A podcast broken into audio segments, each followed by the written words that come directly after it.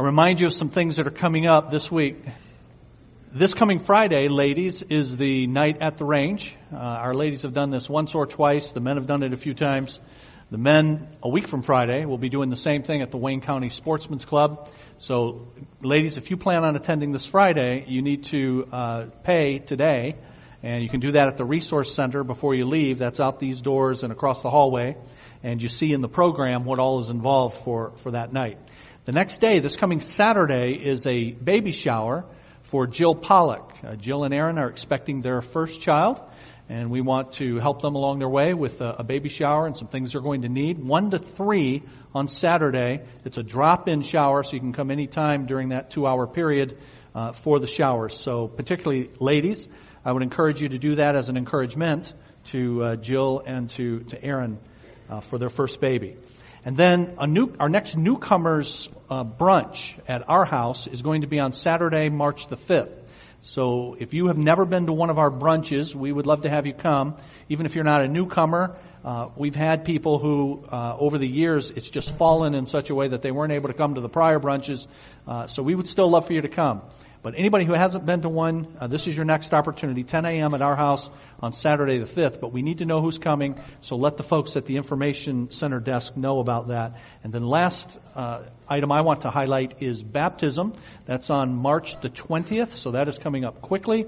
If you've never been baptized, then you need to be. Jesus says to be. Baptism means you get dunked in water and that's to symbolize his death and his burial and his resurrection.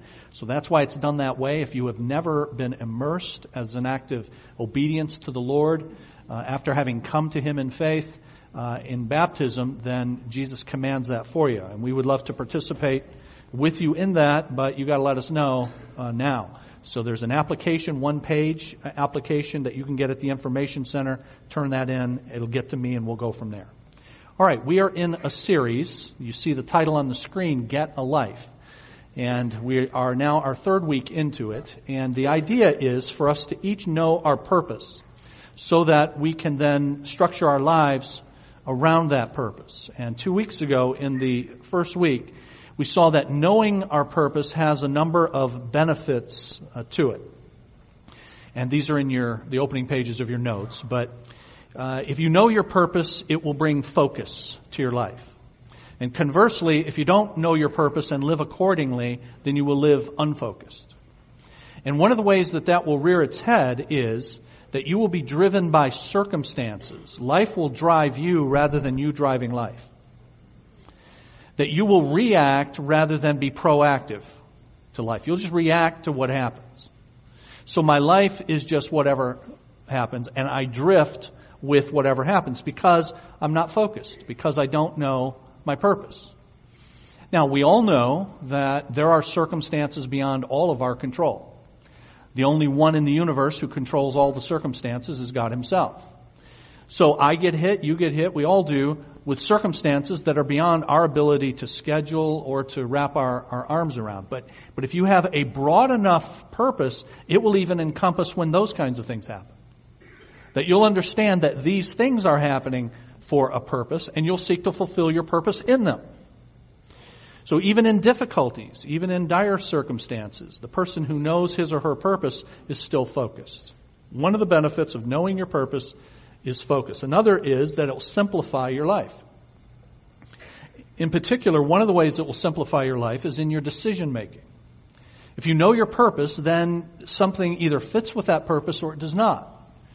The things that do not, you discard. The things that do, you, you pursue. But if you don't have a defined purpose and a clear picture of what that purpose is, then everything's an option. And if everything's an option, then that's going to be a very difficult way to make decisions. As you sit here right now, if you're in that situation, I've never really consciously thought about my purpose so that I can intentionally pursue it. If that's the case with you, then you have a boatload of options. I started to say unlimited. None of us have unlimited, but a lot. And you don't know whether you might drift to six months from now, a year from now, five years from now. You don't have a plan. And whatever pops into your head might be the next thing for you to do. Whatever advertisement you saw about a warmer climate Now look out the window. If you can turn your head there, that warmer climate is, is looking good right now. Okay? We got snow, we got bitter cold, and Aaron Kinder, one of our brothers in the church, is in Florida. And we all hate Aaron Kinder. you know, depending on the circumstance, you get a brochure, you see a thing, say, hey, why don't we? Have we ever thought about, maybe we should get a place in? And it's just all whatever we might do. Not focused, not simplified, and it rears its head in that category in decision making. And I noted as well, if you know your purpose, it will, it will motivate you. The truth is, one of the reasons that we are regularly looking for the next big thing for us is because things get old really quickly. And so you just go through the motions and you've done that. You've been, what do we say? Been there, been there, done that. And with people who live in a culture like we do, where even regular folk like us, middle class folk, have disposable income. Do you all know that this is, do you all know that this is an anomaly in the history of the world? That unless you were born into nobility in the history of the world, you didn't have disposable income. But here, here we do. Every person here, and I don't know everybody's circumstances, but I, I know that every person here has some measure of disposable income. It's not just the stuff you need to subsist on, which is the way it was through the history of the world for people who were not born into nobility and is for most people in other parts of the world today. Even today. But here we've got disposable income. We can decide, am I going to spend it on this or am I going to spend it on that? But, you know, we get, we have, the, that gives us all kinds of opportunities. And so it gets boring. I've done this, I've done that, been there, done that. I've got to think of the big, next biggest thing for me to do. And so I'm constantly have this one wanderlust.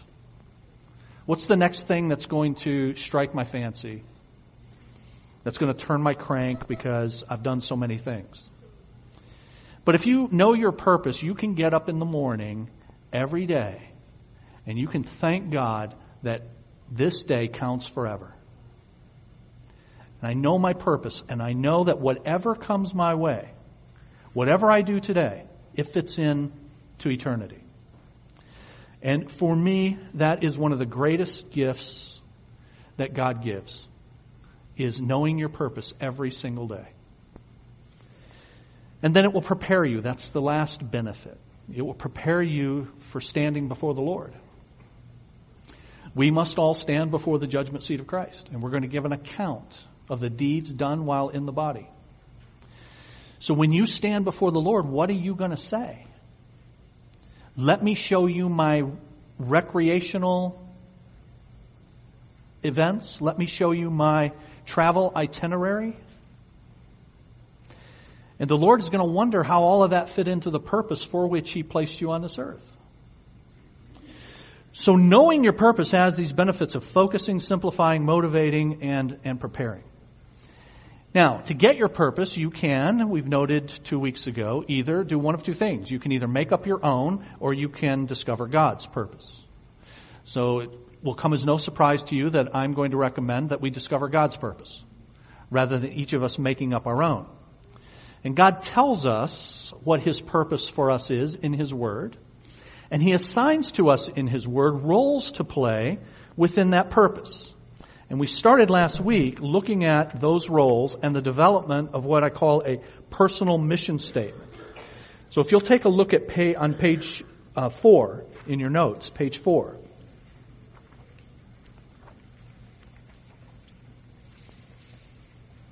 Page four begins a four step process in developing a personal mission statement.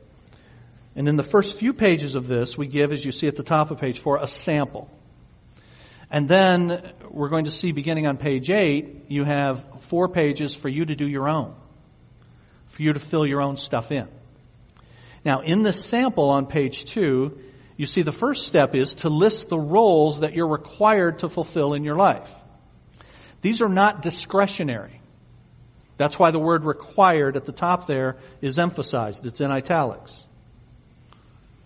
So list the various roles you're required to fulfill in your life. And they're divided into two kinds of roles, common roles and individual roles. Common roles are the roles that all of us have assigned to us by God. So those six things that are listed there are not individualized. Every person here has these six things for us to, to do. Be a student of God's Word, a sharer, a servant in God's church, a steward of His resources, a seeker of God's intimacy, a support of God's social order. So I'm to be all of those, all of those things. You're to be all of those things. And I want you to note the word God's, the possessive there. God's word, God's, God's church, His resources, God's intimacy, God's social order. And that's worded that way on purpose to remind us that life is about God. That life is God centered. Life is centered on Him. So as I think about then these roles that God has assigned to each of us, reminding myself that these are all things that He has given to me to do. And this is all ultimately about Him. But then there are the individualized roles or the vocations, the callings. Some of us have these, some of us don't. Some of you will have others other than the four that I have listed here. These are four that apply to me. As a worker, a husband, a father, a pastor. So if you're not married, then obviously the spouse thing doesn't apply to you. If you don't have children, the parent doesn't apply to you. Uh, if you're not uh, if you're not uh, a pastor, then that doesn't apply to you. But these are callings that God has given to me, and they apply to me. Anybody else need notes? We got some more notes here. All right, got one back here. Anybody else? Got one over here. Thanks, John. All right, so you then, when we get to page eight, you will need to fill in not those first six; those stay the same for everybody. Don't go to page eight yet. Yeah, I said when we get to page eight, you'll fill those in. But those first six will remain the same for everybody. But then those bottom, uh, that bottom portion will be individualized. That then takes you to step two.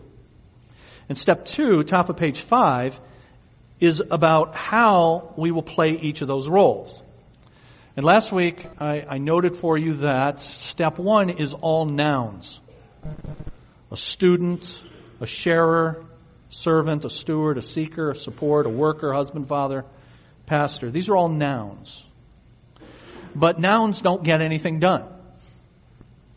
You know, nouns are just announce themselves, They're pompous. But verbs get the work done. And that's why when you get to step two, and how to get this done, you're now going to add to those nouns a full sentence that includes that a fuller sentence that includes these verbs. As a student of God's Word, I must, and then here's something the Bible tells me to do with God's Word. Read it. And learn it. As one who, and then you, have got the blank there. There, it's not to say these are the only things you do. So you've got a blank there to add, to add others that you find in Scripture about Scripture. But those would be two primary read and learn. Meditate would be another, meditate on God's Word. But as a sharer of God's Word, here are some things I have to do, some actions. Establish redemptive relationships. Demonstrate exemplary character, the Bible says. As a servant, use and cultivate the things that God has entrusted to me, my relationships, my time, my talent, my treasure. As a steward, I give to his church. I try to create margins so that I have to give to those in need. And then strive for uh, physical health. As a seeker of God's intimacy, I commune with Him. Again, all of these can have others added to them and a support. I preserve God ordained institutions like family and uh, government, so on. Now, I just gave an example at the bottom of page five of the individual roles. As a worker in God's vineyard, I must labor and do so, the Bible says, with quality and, and honesty. So these are the, these are the verbs. And then if you go to page uh, six and step number three, that's how you do it. And now step three is an action plan for carrying out these, these roles. So I've just got the, I've got uh, the six common ones on page six, and then on page seven, the uh, individual ones. Now notice, I will read God's word every, and then you fill that in. However, you're going to do that daily, every other day. Uh, daily is, is best. I will learn God's word every, and you might uh, study God's word every week, or every other week, or something like that. But you've got to fill that in. Establish redemptive relationships with so and so by doing such and such. So this is an action plan. It puts action steps now to what we say we're, we're going to do. Otherwise, it never gets off the shelf. And then that goes on over into page seven, into the individual roles. And bottom of page seven, having laid that out, you're saying every week I'm going to do this, every other week I'm going to do this, and then you actually schedule that. Put that on your calendar. This is the way now I'm going to schedule my life around this stuff. Now, when you do that, you have taken the roles that God has assigned to you, the ones He's assigned to all of us, and those that are vocation for, for you, things that are particular to you, and you're putting those into your uh, daily routine. Now, pages 8 through 11 give you pages to do this for yourself. Top of page 8, notice it says implementing my personal mission statement. And the only things that are filled in for you on these four pages are the first six, because those are common to all of us. But you've got to fill in the bottom ones. Am I a husband, a wife? Am I a, am I a, an employee? Uh, am I a parent? And then if so, if you have others that God has called you to, then you fill those in down at the bottom and you go through the, the same routine. And that takes you all the way through page 11. And this is a tool, friends, to help you get your life organized around the mission that God has assigned to each of us. Now, the only thing we've done so far in talking about that mission is put the one line up at the top. The top of page 2 and the top of page 8. Top of page 8 says, I exist to glorify God in the biblical mission through maturing, maturing obedience to His Word in every role of life. But now, today, and uh, for another week or two, I want us to see from Scripture what that purpose is. Where did we get that from? So here at the beginning, I want to give you a tool that tells you here's practically how you can do this. But now I want to go through and make sure that you understand the mission that God has assigned to us, the purpose for which God has us here. And that begins on page 12.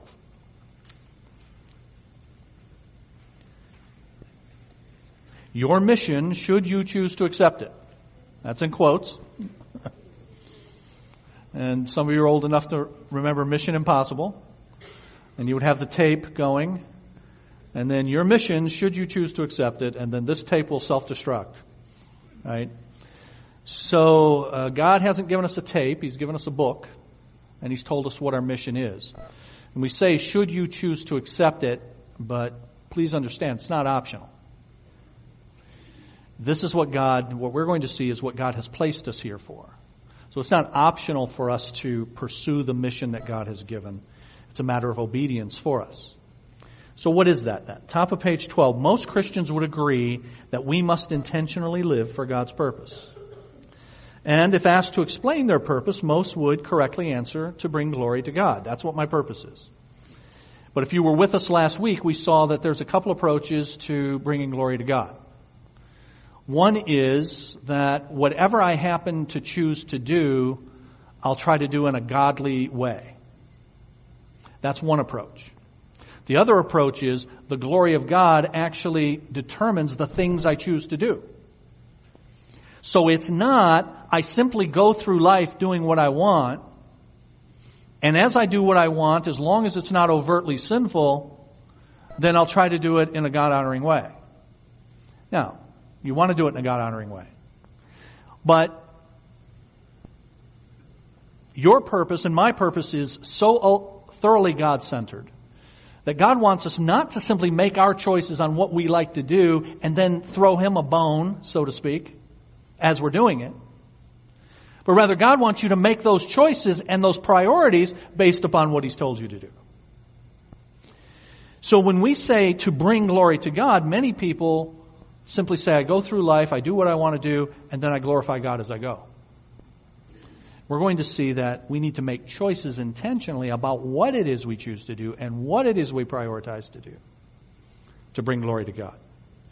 So most Christians would agree, and if you didn't hear the lesson last week, they're all recorded. So I encourage you to go to our website and do that.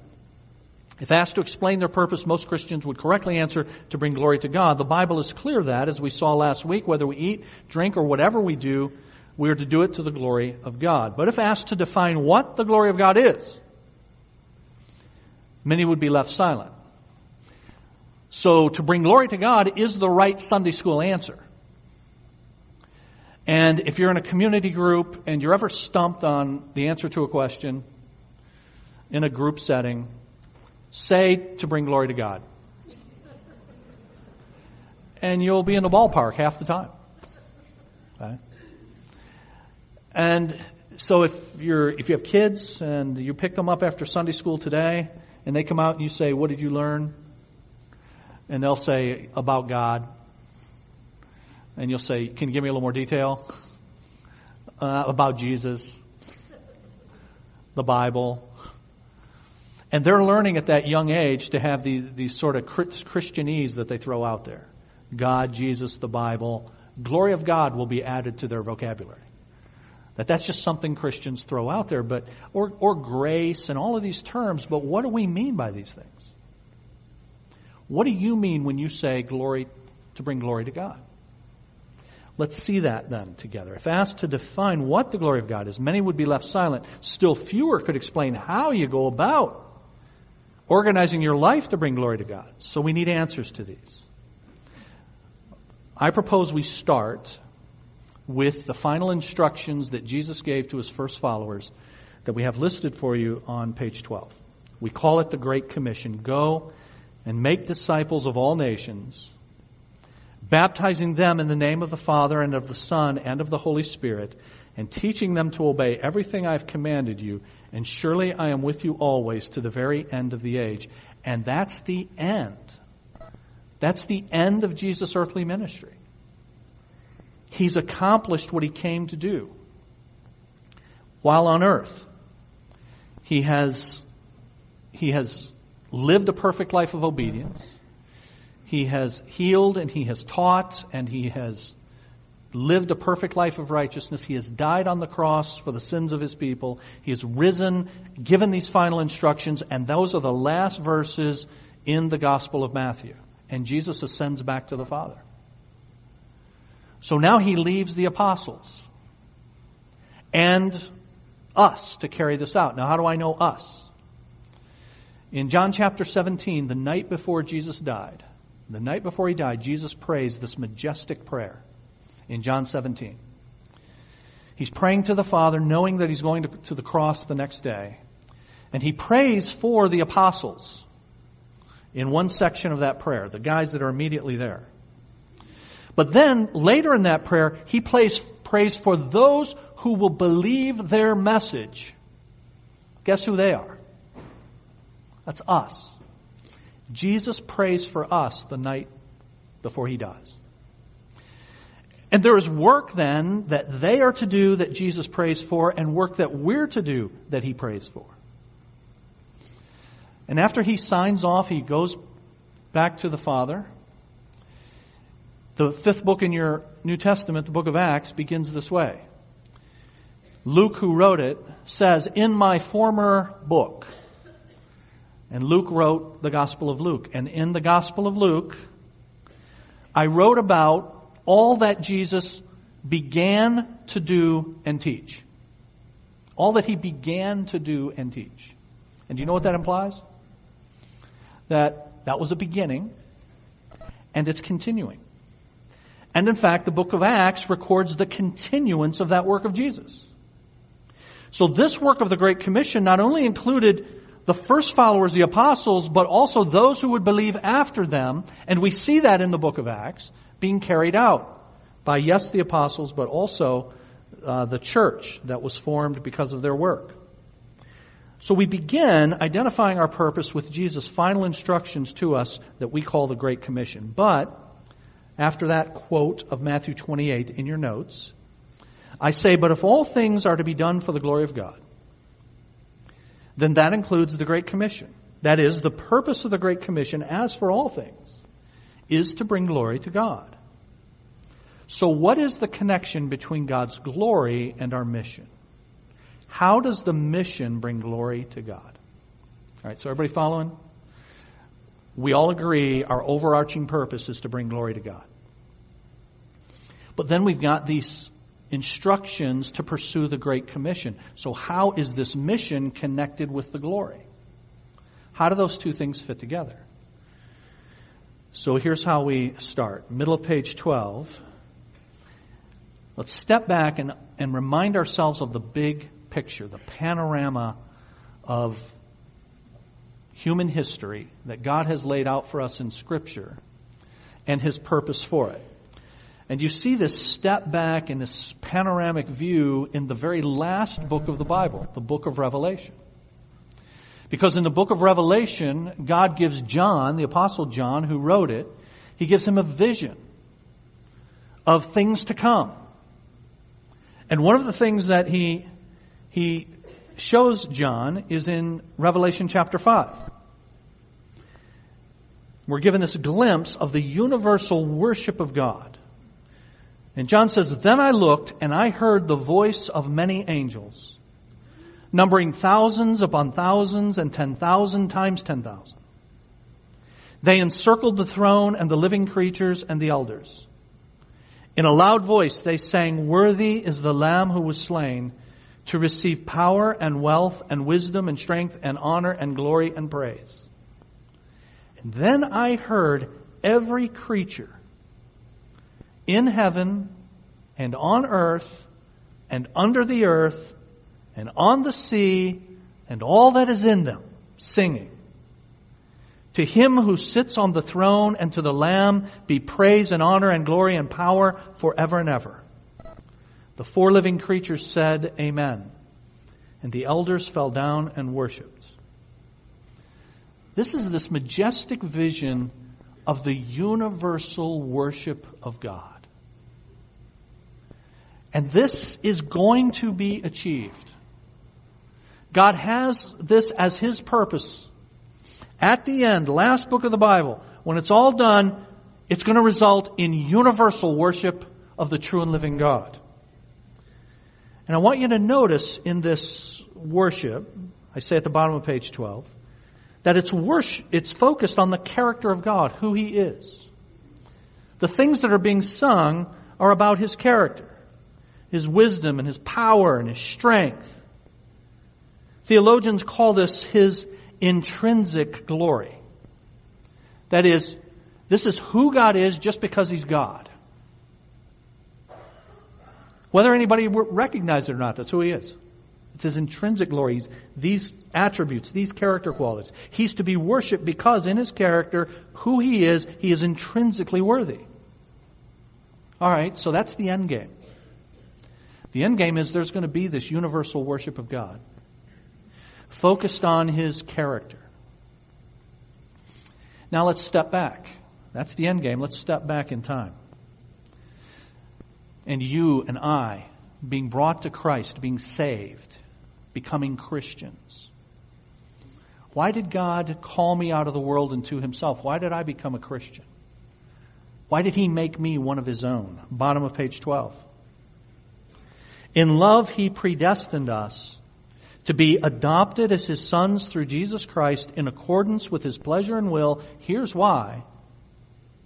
To the praise of His glorious grace. Praise is worship. Worshipping His character, His glorious grace. That's why. But top of page 13.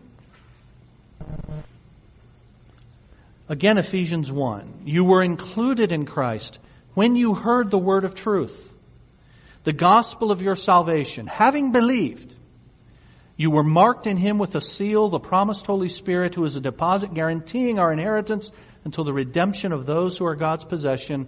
Why? To the praise of his glory. Why does everything happen, friends? Why has God created? Why is God orchestrating all of the events of human history? Why did Christ come to die for the sins of his people? You want an answer to that? It's so that God will be worshiped for who he is, to the praise of his glory. And God designed that that would be done before he created anything. When it says, bottom of page 12 in Ephesians 1 5, he predestined, that's before anything was created.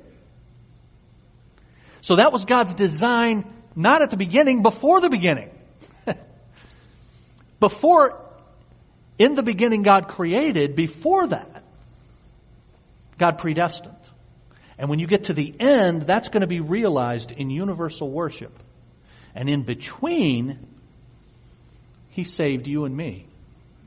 He made us Christians. Verses 13 and 14 of Ephesians 1. So what is God's glory? It is this majestic character of His that is to be extolled and to be praised and to be worshiped. And on page 13 I say that God's glory is His character is seen in Romans 3:23, which defines sin as failing to be like God. All have sinned and fall short of what? That is, we fail to be like God, talk like God, and act like God. You say, I'm supposed to be God? No, you're not supposed to be God. But you're supposed to reflect God, we're going to see. You're supposed to reflect God's character back to Him. And failure to reflect what God is like back to God is sin. All have sinned and fall short of the character of God, the glory of God. And then Romans 11:36 makes clear that God's purpose for all things is his glory. From him, through him and to him are all things. To him be the glory forever. Amen. So God's purpose is that he be worshiped. That is, that he be praised for who he is and what he's done. And this answers then the question of why we evangelize. Why do we give people the gospel of Jesus? It's to bring glory to God. But since that answer can be given for anything, specifically, how does the Great Commission bring glory to God? And the answer to that is, now notice this sentence, universal worship requires a worldwide mission. You see, God desires and deserves to be worshiped by every one of his creatures. And that's why God has given a worldwide mission to go to the ends of the earth, to all nations, to call men and women out of every tongue. And uh, isn't this the, the phrase the Bible uses? Every tongue and tribe and nation because God desires and deserves to be worshiped by every creature and therefore He is sending His people on this mission to the ends of the earth. So middle of page 13, He's assigned us this worldwide mission. Now stay with me because, you know, you're sitting there and if I'm you, I'm thinking, man, dude, a worldwide mission. I just want to make sure I can get my car scraped off tomorrow and get to work. Worldwide mission? Universal worship? This is all way too out there for me. Well, God has brought it down to where you are and where I am, but we're taking this step back, big picture. And then having gotten the big picture, we're going to see what God says about how you and how I play a role in moving that forward. But for now, let's see that big picture of a worldwide mission, middle of page 13. It's God's desire to display His character, His glory to His world. And He desires and deserves that the response to that be worship. He wants it displayed to everybody, and then He wants everybody to respond appropriately. That is, to praise Him, to worship Him. God's character is, as we saw earlier, His intrinsic glory. Worship, the response to who he is, is what's called ascriptive glory. Because of his character, God alone is worthy of worship. He's inherently worthy. The concept of glory not only refers to the attributes that God has, his intrinsic glory, but also to the believer's acknowledgement of that character, those attributes. This is called ascriptive glory because greatness and honor are ascribed to God. That is, they are recognized and acknowledged. Psalm 29, ascribe to the Lord, O mighty ones. Ascribe to the Lord glory and strength. Ascribe to the Lord the glory due his name. Worship the Lord in the splendor of his holiness. That purpose for God to display who he is and then for people to respond by ascribing glory to him is seen from the very beginning, beginning of the Bible to the end. We've seen that in Revelation 5, at the end of human history, God will be worshiped for who He is. We've seen that God planned for that to happen before the foundation of the world. He predestined us to be for the praise of His glory. And we see God's desire for His own glory at the very beginning of history, at creation. And that's why among all of the creatures that He made, He made this one special uh, creature. Humanity. Genesis 1. God said, let us make man in our image, in our likeness. And let them rule over the fish of the sea and the birds of the air, over the livestock, over all the earth, and over all the creatures that move along the ground. So God created man in his own image. In the image of God, he created him. Male and female, he created them. God blessed them and said to them, be fruitful and increase in number. Dear friends, that's what you were made to be. That's what I was made by God Almighty to be. A reflection of who He is back to Him. And God made these creatures to reflect Him back to Him, and then He wanted them to be, He says, fruitful and multiply. Now here's, let me, here's what that means. God made, many of you have heard me say this in the past, God made us to be mirrors. So that when He looks at us, He sees Himself. We were made to be mirrors that reflect God, God's image.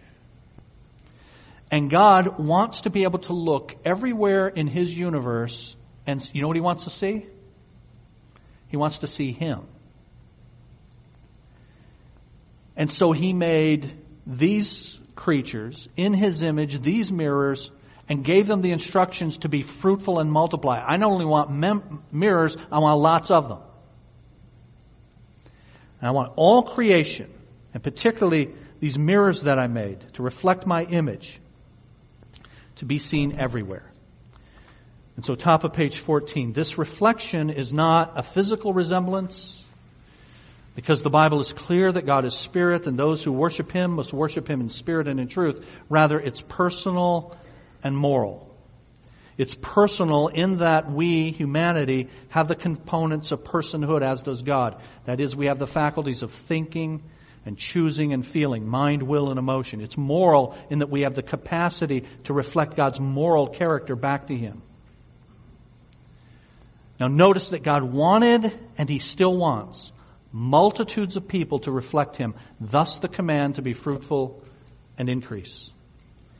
And yet the entrance of sin into God's good world means that people no longer reflect his character, so what's the solution? Now you've got these mirrors being replicated, but all the mirrors come into the world broken. So every child that comes into the world is a broken reflection of God.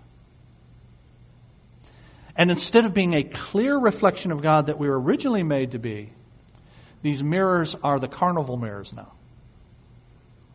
Still mirrors, still in the image of God. The Bible says that even with sin, humanity still bears the image of God, but now it's a distorted image. It's not clear. And so when God looks at the mirror, He doesn't see Himself clearly.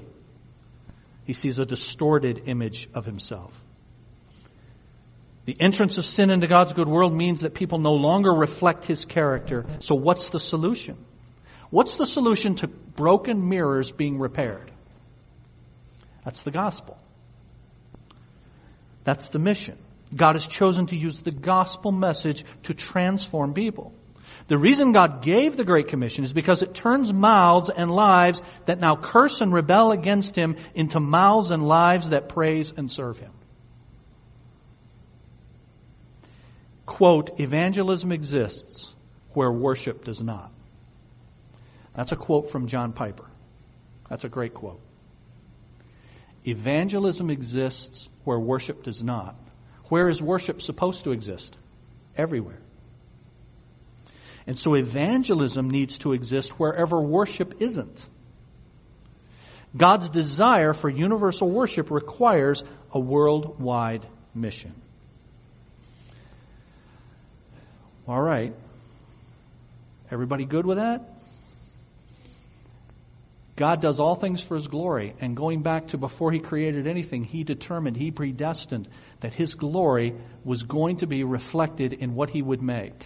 He gives us a picture of it at the end of human history in Revelation chapter 5. It will happen. But in between, how will it happen? It will happen because through the gospel message, God is calling people out of the world into Himself and He is transforming those people. He's repairing those cracked, broken mirrors. And He wants those mirrors everywhere. And He's given us that mission to carry that out. All right. That's a, that's a wrap on that. But still, what am I supposed to do? Beautiful. And on page 14, I have that section on the glory of God and the church. Because as it turns out, the church God has chosen as his vehicle to get this done. And I want to prove that to you but not in the next 30 seconds. God has chosen the church as his vehicle to get this worldwide mission done of seeing universal praise brought to him. And God then, as you might start getting a hint at now, we take the big picture, we step back, we look at this panoramic view of history and prehistory, and then at the end, how it's going to be. And then we step back and say, well, how is God determined to get that done and where do I fit into that? We're going to see He's determined to get it done through the church and then you can start to see that you play a role in that. That's what we'll see, pick up on next week on page 14. Let's ask God to go with us then this week. Father, we thank you for this opportunity to step back and look at really this breathtaking view of what you have determined to do and are doing in your world. Everything that happens in this world, every last thing that happens in this world, is done in pursuit of your glory. And Lord, we believe that there is nothing that happens, the good, the bad, the ugly, none of it, outside of your ultimate plan, purpose, decree, to achieve that glory. And everything is marching inexorably toward the end that you have ordained, and you have given us a glimpse of that end. we look at the end today, we can have confidence today, right now, February 14, 2016, because we know that God wins. And because God wins, we win. That your purpose will be achieved and you've told us what that purpose is, that you be praised, that you be glorified in all that you have made. And you've given us then a role to play in seeing that happen. And that begins to define for us now why we're here and how we're to structure our lives. Thank you, Lord, for not leaving us in the dark to grope around and wonder why you've placed us here. Thank you for not leaving us in the dark to grope around as to why you've left us here. You placed us here and you've saved us, but you've also left us here after you've saved us. It would appear that you still have work for us to do, that, that the, the one question of our eternal destiny is not the only question that needs to be answered. Because that was answered when we came to Christ in faith. We know we're going to heaven. In the meantime, you have blessed work for us to do. So help us, Lord, in the weeks to come to be able to identify what you have chosen as the vehicle to carry out your purpose in your world and to see our place in it. Go with us this week as we rejoice that we serve the true and living God, and that we are indeed your hands and feet, your ambassadors in your world. We ask you, Lord, to grant us safety and to bring us back together next Lord's Day. We pray in the name of Jesus.